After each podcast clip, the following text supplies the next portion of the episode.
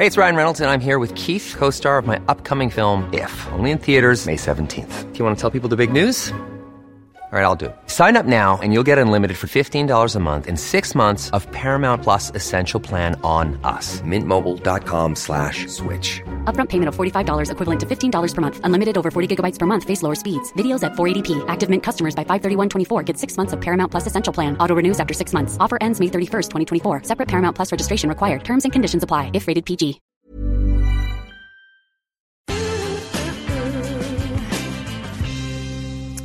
Ja, välkomna till min salong. Det här är ju så spännande att prata om de där frågorna som de flesta tror jag ändå går och grubblar kring. Och man märker ju på barn som ställer ofta väldigt filosofiska frågor. Jag kan väl tala om nu att salongen också är en podd numera. Så att har ni missat någonting så går det bara att gå tillbaka och lyssna.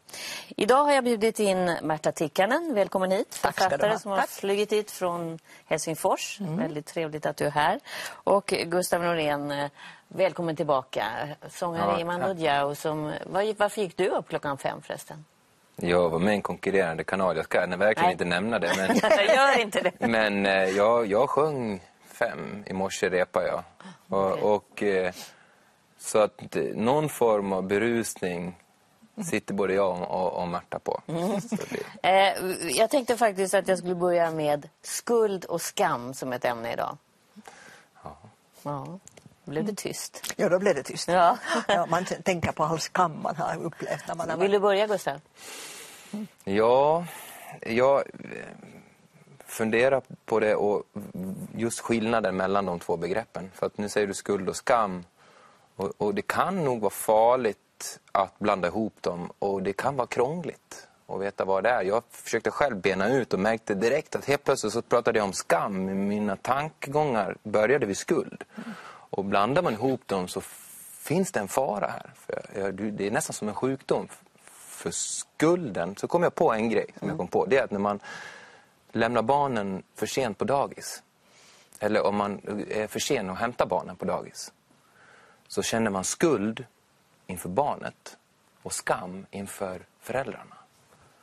Det, då, då, då, då, då kunde jag sära på de två känslorna och, och bena ut lite vad, Och hur då, vad de då? betyder. Jag kände skuld inför att mitt barn har behövt vänta på mig. Mm. Jag kände en skam inför de andra föräldrarna. Att Att, jag själv inte förälder. Mm-hmm. dög som förälder. Ja. Så skammen fanns liksom eh, via kulturen kanske. Jag, jag skäms för att jag väger för mycket eller att jag, är, jag skäms för att jag röker eller någonting. Mm. Men skulden var, den gick liksom inte att röra. Den, var, den, den sitter där vare sig du vill eller inte oavsett vilken kultur du var. Så kändes det som att skulden den var nästan som den innersta Mm-hmm. och den tyngsta.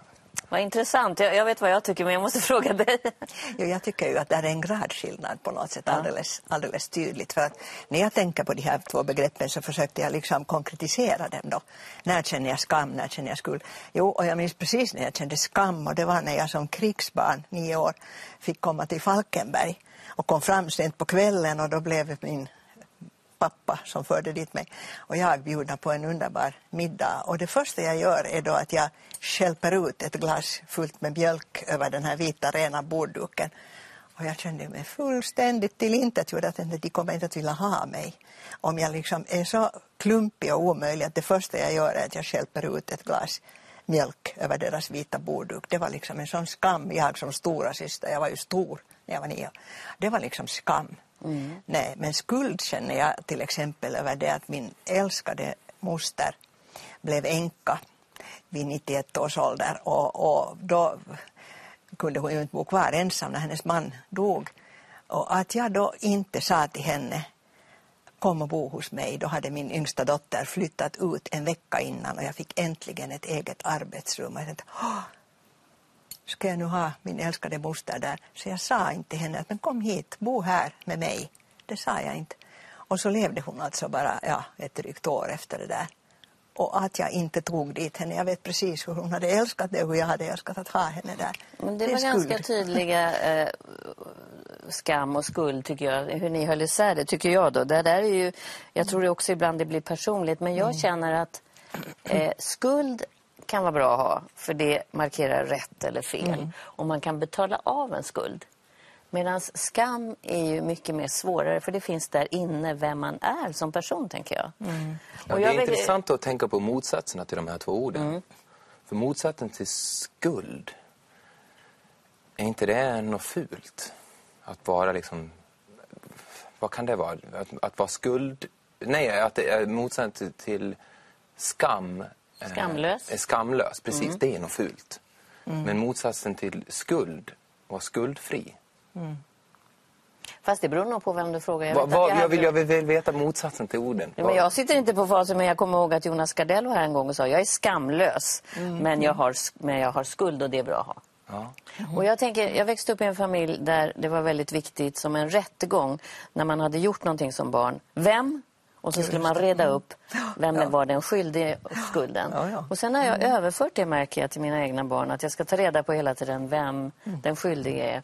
Medan min man eh, inte alls har det där. Det spelar ingen roll, gjort är gjort. Precis. Men jag måste reda ut det här och sen går man vidare. Och det är ju vansinnigt svårt att reda ut mellan flera syskon för att någon började med något smått och någon annan svarar så accelererar det. Och vem är nu skyldig då? Det är Men- väldigt svårt att resonera kring skuld och skam. Utan jag tänker direkt på religion. Just också för... Ja, skam ja.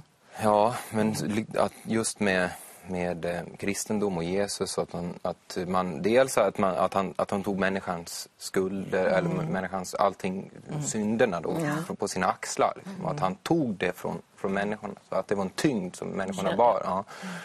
Men också det att man kan bli förlåten och att man kan liksom gå ifrån ett bås, viktigt bås eh, lättare. Liksom. Och, och, att, man, att man känner den där lättnaden. Att, att det finns en tyngd i det. Och den här tyngden gör ju att man kanske rör sig trögare i samhället. Nästan. Att om du är väldigt tyngd av det så... Vi pratade om... Eh, hemma så pratade vi om eh, just eh, människor som lyckas. Som att, de, att de verkar eh, ha, sakna vissa empatiska förmågor nästan. Att, att man kan ta sig fram så lätt i livet. Att just att få väldigt mycket pengar eller bli framgångsrik inom vissa... Att, eh, ha- har du mycket skuld kanske eh, så, eh, så kanske det gör att du blir trögare. Ligger i vägen. Ja, men alla beslut blir kanske klokare. Och Mm. i det långa loppet så kanske samhället funkar bättre. Det är det jag menar, då kan skulden vara en reglerare. Eller är Säkert. den bara tung att bära? Nå, så där först och främst så tycker man ju nog att skulden är tung att bära utan vidare. Men det är klart att den påverkar ens sätt att handla och bete sig. Och då kan det ju faktiskt ha en, en positiv betydelse också. Jag hörde en psykiater, eh, amerikan, som sa att Sverige är ett skuldsamhälle med Luther och så vidare, som hade bott i båda. USA är ett skamsamhälle, man håller hela tiden på att skämta kring sexualitet och, man liksom, och det finns i botten en skam. Hur är det i Finland om man nu skulle gå med på den beskrivningen? Om det finns en skillnad mellan Sverige och Finland så tror jag ju nog att vi är prydare på sätt och vis och djärvare på ett annat Ja. sätt på något sätt. Då bryter vi med liv och lust mot all de här, alla de här skamkänslorna. Men det är så farligt att generalisera faktiskt mellan, mellan Speciellt folk. bara en, ja, en mellan, spottloska till Men, vänster. men, Ja, ja. men är det kulturellt, tror ni, det här med skuld och skam? Det tror jag nog att det till en viss del är beroende på alltså vilka vad ska vi säga, regler och ja, vilken etik som Ja, finns om i vi skiljer då på skuld och skam också. Mm. För, för, för om det finns en tydlig skillnad så, så tror jag också att skulden på något sätt kom först. Och religion och kultur vill hantera skulden och, Mm. och hjälpa människor med skulden. Och därefter kommer skammen. För kulturen kanske säger att du ska se ut på ett visst sätt, bete dig på ett visst sätt, hämta barn på dagis efter ett visst sätt. Så att du, du nästan skäms inför andra då. Eller eh, att, att det var då kanske kulturen som gjorde att du skämdes över det spillde glaset. Jo, naturligtvis. Alltså kulturen, i och med, just precis i och med det att stora Mm. syster och man beter sig inte så där om man har fått en uppfostran. Och då beter man ju sig alltså illa så att säga också på sina föräldrars bekostnad. På det sättet. De har då inte kunnat lära mig och sånt här. Och då jag som stora syster som tog ansvar för att jag hjälp, nu har jag Och de var så alla. snälla och tog emot Ja, er exakt. och det var ju det. där förstörde ja, du alltihopa. Precis. Mm. Jo, oh, ja. Men, men, Jo, jo, men, det var men, mycket sånt. men det kan vara religionen som hjälper dig då med, med skuldkänslan om eh, att du inte tog hand om din släkting då. Ja, men jag har alltså eh, jag har alltså inte egentligen den relationen till religionen. Jag har, jag har inte en sån här påtaglig religiös inriktning. Utan jag, jag tänker liksom inte på det. Utan det är inte någon, Det är inte det som, kopplar, som är skuld och skam för dig? Hur... Nej, inte religionen i alla Nej. fall. Utan det är nog snarare just liksom medmänskligt beteende Mm. och hur man Och, eller hur det man vill- bär med sig från det man bär tillbaka. med sig, ja. Mm. Men, men min uppfostran var inte heller speciellt religiös i mitt hem. Så att, Mm. Hur har det varit med dina barn? nej, det var ännu mindre religiöst om möjligt. Men skuld och skam, fanns det i... Ja, men nu skämdes de naturligtvis och det är klart, det, visst säger man ju som mamma då sådana här dumheter som du som är stora syster, du ska ju, och sånt här som jag alltid fick höra och hatade liksom, du som är stor ska väl inte bete sig sådär mot den som är liten. Ja, nej.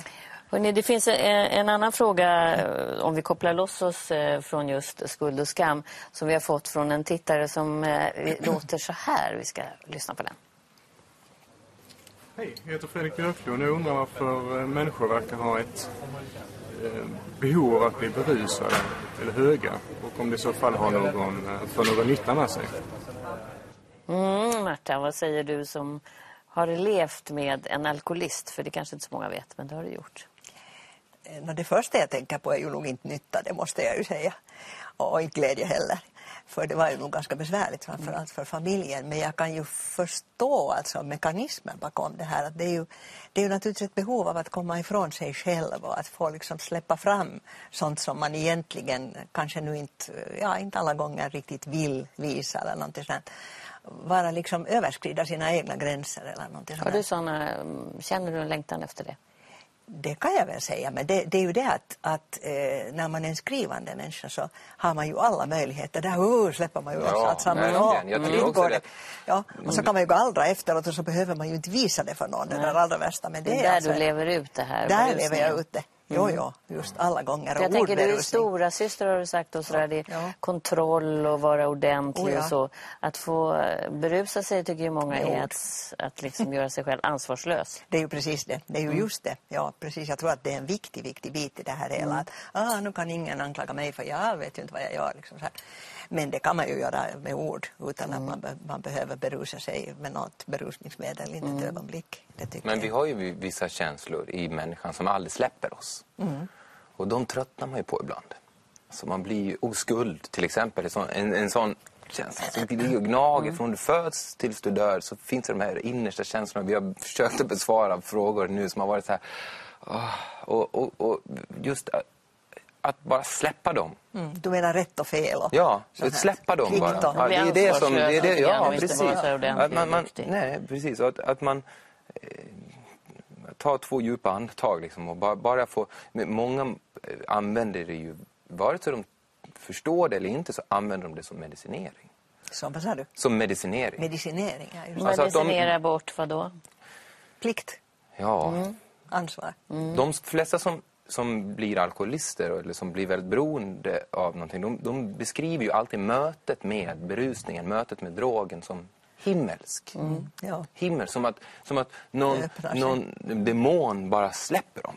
Liksom. Och att de helt plötsligt är He, aha, det är så här ni mår allihop liksom, runt omkring mig som bara vandrat glatt till skolan, satt er i en bänk och läst böcker och pratat om film och, och kärlek och sånt. Det är så här ni har mått. Så ja. det, det får man aldrig glömma att, det, att drogen påverkar alla människor olika beroende på vilken känsla de hade och vad det är de släpper.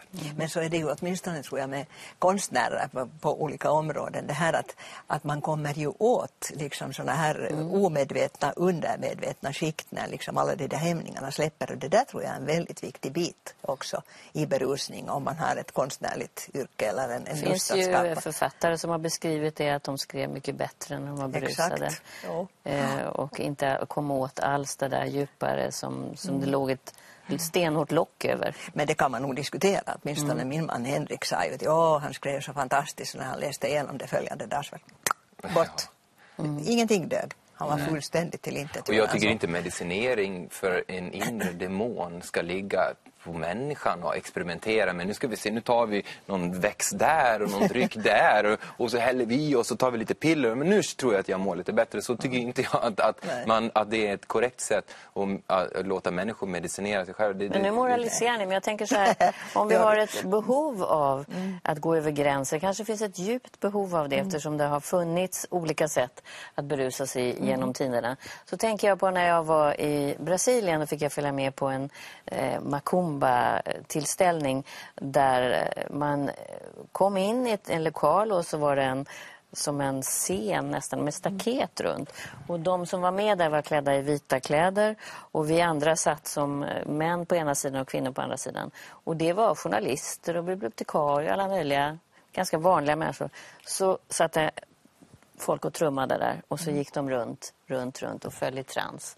Och då tänkte jag plötsligt att det fanns en längtan för, hos mig att vara med. Mm. Inom den där ramen där inte så mycket kunde hända så fick man gå över gränsen. Mm.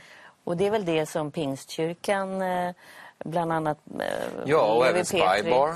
Om du går ja. in på en, en, en, om du går in på en, en krog mm. så ser du människor vingla omkring och skrika och bete sig som, som, som, som djur också. Det, det finns i alla kulturer. Men jag vet inte liksom... om jag tyckte de människorna beskrev, upplevde, jag, jag upplevde inte dem som djur. Nej, men jag, jag tror att, att de blir liksom... Jag tror att det... ja, frigjorda. Ja, frigjorda. Ja. Ja. Ja. I den grönländska kulturen finns ju det där, de här shamanerna till exempel, de överskrider ju de här gränserna och mm. det, är ju, det betraktas ju liksom med stor vördnad, mm. de här då, som kan mm. göra det. Mm. Försätta sig alltså. Men har, har ni längtat eh, efter eh, det? Har ni ja, längtan efter det? Ja, verkligen. Jag är ett stort...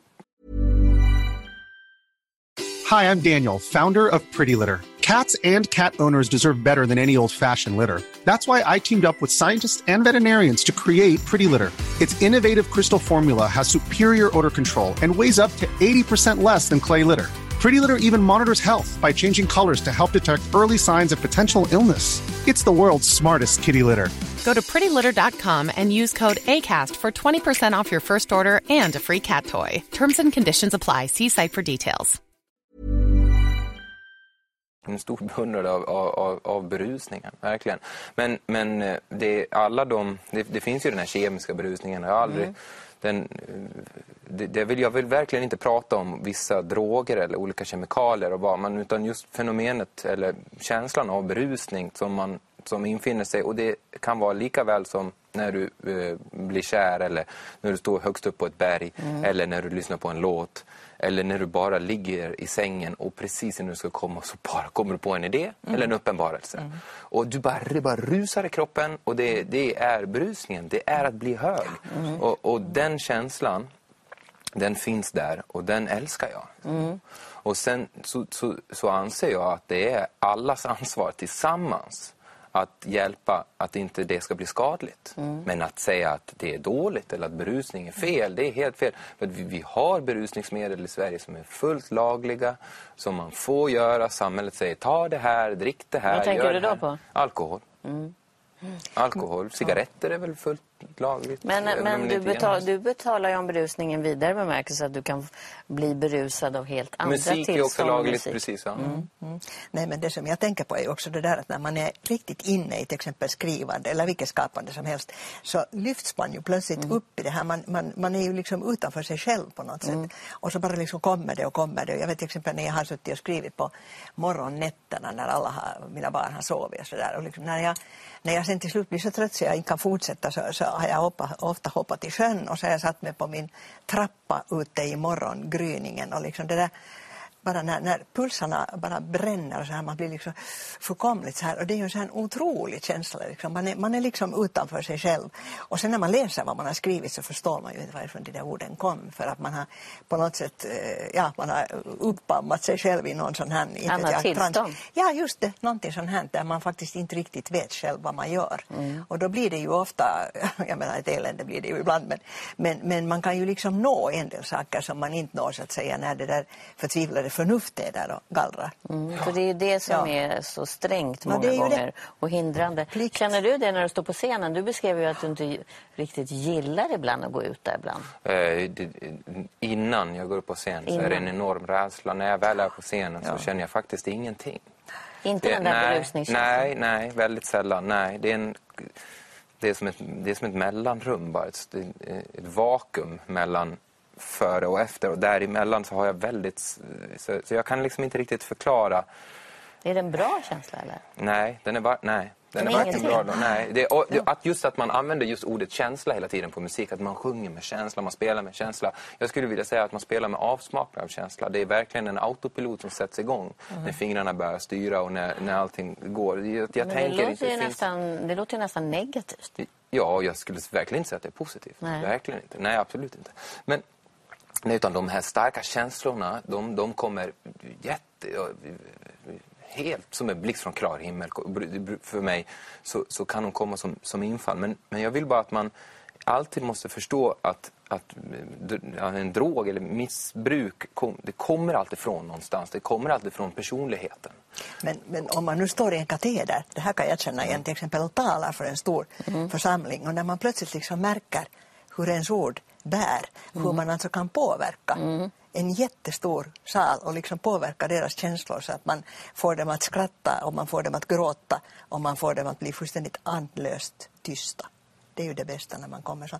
Det är alltså en ganska berusande känsla. Är det alltså. skrämmande också när man tänker på vad man skulle kunna göra? Det, det finns alltså ett, ja, det finns ett, ett, ett något slags liksom moment av, av, av skrämmande där men samtidigt är det ju en oerhörd lycka mm. någonstans att få uppleva det här. Det att det är mina det... ord som gör det här.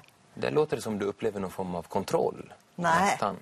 Att du nej, känner att du har... Ehm, eh... Ja, jo det kanske låter som det men, liksom jag, nej, men jag kan ju inte göra det medvetet alls nej. Utan, nej, utan jag bara kan uppleva att mina ord bär, mm. att de når fram och det tycker mm. jag är, alltså det är den största glädje man kan få känna som skapande människa, mm. att orden bär, att de når. Om vi, om vi talar om berusning i form av alkohol till exempel, eh, hur är ditt förhållande till alkohol efter att ha levt med Henrik Tikkanen som ju du har beskrivit som hade verkligen ett problem med det där?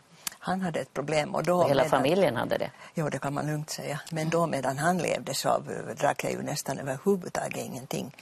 Men, men det hindrar mig ju inte. Jag tycker till exempel jättemycket att, om att dricka ett glas kallt vitt vin till exempel på kvällarna när jag har suttit och jobbat väldigt mycket i skärgården, går ut på trappan och sitter och dricker ett glas vitt vin. Det tycker jag, liksom, jag tycker verkligen inte att det, jag har inget skuldtyngt förhållande, för, förhållande till det Men du behöver inte det för att komma in i den där berusningen? Nej, inte alls, utan jag gör det bara för att åh, åh, vad det är skönt och vad det här är svalt och vad det är gott och vad luften doftar mm. gott och här får jag sitta.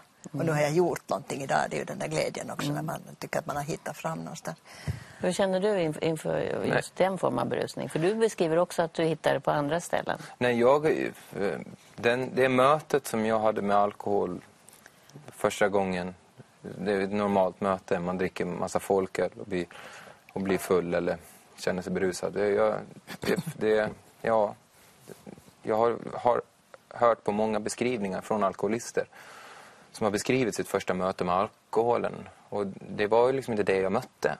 Så att du, du, du, du, det är egentligen ingen... Det är inte det jag dricker. Det är din man drack. Det är inte det jag dricker. Det är inte det du dricker. Nej. Och, och, det är viktigt att veta att man, mm. om du pratar om alkohol då tar du, tar du alkohol och säger att det är alkohol, alkohol, ska förbjuda alkohol. Nej. Mm. Men, men det, det, är inte så enkelt. Men det är därför jag, jag menar på att att det beror på var du kommer ifrån. Var är din personlighet? Var är ditt, din, din utgångspunkt? Ja. Mm. Och där, där alkohol, om, om alkohol är en ljusstrimma som kommer så och, din, och din, din, personlighet kommer så, så träffar ni på olika ställen. Och, och, och beroende på vilken personlighet du har och när alkoholen träffar och vilken typ av alkohol det är. Om det är marijuana eller om det är heroin eller om det är... många använder sig av kärlek och, och den typen av känslor. Mm som att stilla en demon eller lugn, lugna ens personlighet. Men, men är det här stränga som många av oss känner och bär? För att vi är tre som sitter här, vi är duktiga i våra jobb och vi är målmedvetna, annars hade vi inte nått vi har kommit. Det finns ju en baksida av det också, att man, det finns en kontroll och det finns en en sträng, en slags ambition. Ja, om man säger det lite vackrare. Ja, det är, men ja. om man inte säger det så vackert så finns det ju ett pris lite grann också man betalar kanske. Jo, det gör man ju för att det är klart att, att man är ju tvungen att avstå från en massa saker för att kunna till exempel sitta och få fram det här som man vill ha. Man, man, man hinner inte träffa en massa vänner och man kan inte, eh, ja, man, en massa saker som man är tvungen helt enkelt. Mm. För tiden är ju begränsad och man har andra plikter och, Mm. och allt möjligt sånt här. Så, att, så det får man ju lov att göra då, men, men det är ju värt det priset alla gånger. tycker det, jag. ja. Ja, för mig. Ja, och, jag, och det är ingen... jag hade önskat att, man, att det var liksom att man stod i en, i en affär och höll upp eh, melodin. Så här, ska jag köpa den eller inte? Att det fanns ett val. Är det värt det? Jag får, en, jag får en bil men det kostar mig 300 000. Är det verkligen värt det? det, det, det de frågorna ställs aldrig. Utan eh, jag upplever att man kastar sig in i kreativitet och sen... Jag skulle beskriva att man försvinner. Eh, jag, jag försvinner väldigt lätt. Jag försvinner. Whoop, säger det. Och så sugs jag in i någonting och så är jag borta. Och sen kommer jag tillbaks och då kan jag koka kaffe till exempel. Men då märker jag att nej, men jag kokade kaffe precis innan jag satte igång. Och det har stått nu och det har bränts. Och ja, det, är liksom, ja, det, det är att man, man försvinner helt Ja, enkelt. Ja. Och det är väl kanske en resa som är behaglig på samma sätt som berusning. Eller nödvändig rejäl. på något sätt. Man Nödvändig, det behöver det verkligen. Ja, verkligen. Hörrni, ska, jag tänkte, Gustav, om jag får avbryta dig lite. Vi ska ta nästa fråga. Ska vi hinna med den också? Så här låter den. Jag heter Karin. Jag undrar om det finns spöken och övernaturliga saker. Det är min fråga. Det är spännande för många människor kanske inte ens vågar berätta att de går och funderar på sådana saker. Ja, det, det kan jag tänka mig. Även om jag känner ibland att samhället ligger lättare att erkänna spöken än, än, än Gud. Alltså man kan ibland ha... ehm, ja, jag vet inte. Jag tycker att spöken finns. Om vi pratar om historien och berättelsen kring spöken. Men jag är uppvuxen alltså med en morfar som, jag, som visserligen eh, var död när jag fyllde ett år, men i alla fall berättelserna kring honom, som var oerhört intresserad av andevärlden och ansåg att han hade kontakt med den och med de avlidna och så vidare. Och det fanns olika sådana här historier som min mamma då berättade kring det här, hur ja, avlidna människor hade tagit kontakt och visat sig och så här. Så att, och min mamma, när det var tal om det här, pappa var alltid väldigt avvisande och min mamma sa alltid detta med Horatius, att det finns så väldigt mycket mellan, mellan, mellan himmel och jord, Horatius, och man behöver inte döma.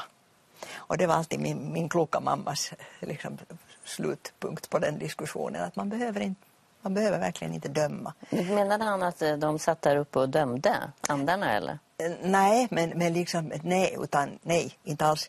Utan, utan eh, avgöra om det, om det finns eller icke om finns. Alltså Ja, för någon i högre makt. berättelsen, Någon slags, ja. ja. i berättelsen så är just de här tre sista punkterna, eller de här, eh, den, här lilla, den här gåtan, det, här, det osynliga vi pratar om, det man inte riktigt förstår. Och, det är ju också essensen och charmen med berättelsen. Och det är det som är spökena. Men det är också en berättelse om det okända på samma sätt som Bibeln. Eh, Eller som vilken saga som helst som, som innehåller ett, en, en, en fråga eller en känsla av att man vill veta mer. Men jag minns eh, Marianne Arne en gång berättade, hon beskrev ju väldigt mycket sådana här andliga berättelser. Eh, och hon blev sågad av svenska eh, kritiker och hon blev hyllad i andra länder som USA till exempel. Hon var väldigt ledsen för det här och hon sa att jag har upptäckt att Sverige är ett sånt naturvetenskapligt land så att, att bara prata om de här sakerna eller skriva om dem som hon gjorde, det väcker väldigt mycket. Nej! Eh, och samtidigt så hör man hela tiden att människor, precis som du säger Gustav, Gud är nästan tabu att tala om att man tror på Gud eller Jesus. Men många säger, jag är, men jag är andlig. Ja, eller jag tror i alla fall på att det finns någon högre makt. Ja, det är ju hör en man ju också väldigt mycket. omskrivning. Ja, just det. Att man tror att det finns någon som håller sin hand över och så ser till att och så vidare. Något som är större än vad Någon jag som själv är större, exakt. Ja. Men- jag, ja. Nej, förlåt, förlåt. Nej, nej, men jag tänkte bara säga att jag tycker att det skulle vara förfärligt på något sätt om man efter döden skulle finnas kvar och vara tvungen att märka och uppleva hur svårt ens barn och barnbarn har det i olika avseenden utan att man kan ingripa och hjälpa. Mm. Då får man väl bara tänka att ja, men då ska jag fixa det här på något vis. Som min morfar alltså trodde då att, mm. att man kunde komma in där och Så hjälpa du önskar till. att när det är slut är det slut? No, jag har i motsats jag har jag tänkt att det kanske skulle vara bättre då att inte behöva veta men samtidigt så om jag nu då tänker på min morfar så jo men nu det är ju bra om jag kunde där som en någon slags liten högre makt lite fixa så att det fixar sig, så att det ordnar sig. Ha lite koll på dem. Ja, jo, liksom hjälpa dem just Hjälpa när det dem. känns som vidrigast. Det behövs ju ofta ibland bara lite så här. Men jag tycker också samma här att, att vilja absolut ha ett svar. Jag har fotat dem, jag har bevis. Mm, det. det. tycker jag är naturvetenskapligt. Jo, Det att tänka naturvetenskapligt, att säga så ja, här, det finns spöken. Jag vet att det finns spöken. Ja, det är ja. naturvetenskapligt. Ja. Men det är ju själva essensen, historien från början var ju det här mystiken, var det här spännande, var det inte det? Eller? Jo, Var det eller- någonting där? Eller? Det är det som det Ja, det är handlar om. Horatius. Ja, ja precis. Ja. Och tar du bort det, Ja. vad har du då? Det är det tråkigaste historien som hänt. Det kommer inte hända. Alla spöken och allting, alla, det, kommer bara försvinna om, du, om, du, om de sitter där. Om de finns, ja, det fanns ett spöke. Jaha, då går vi Nej, hem men då. jag tror människor behöver mysterier. Man ser ju på barn att de älskar mystiken och, och sagorna. Och det finns ju i vår, våra folksagor väldigt mycket.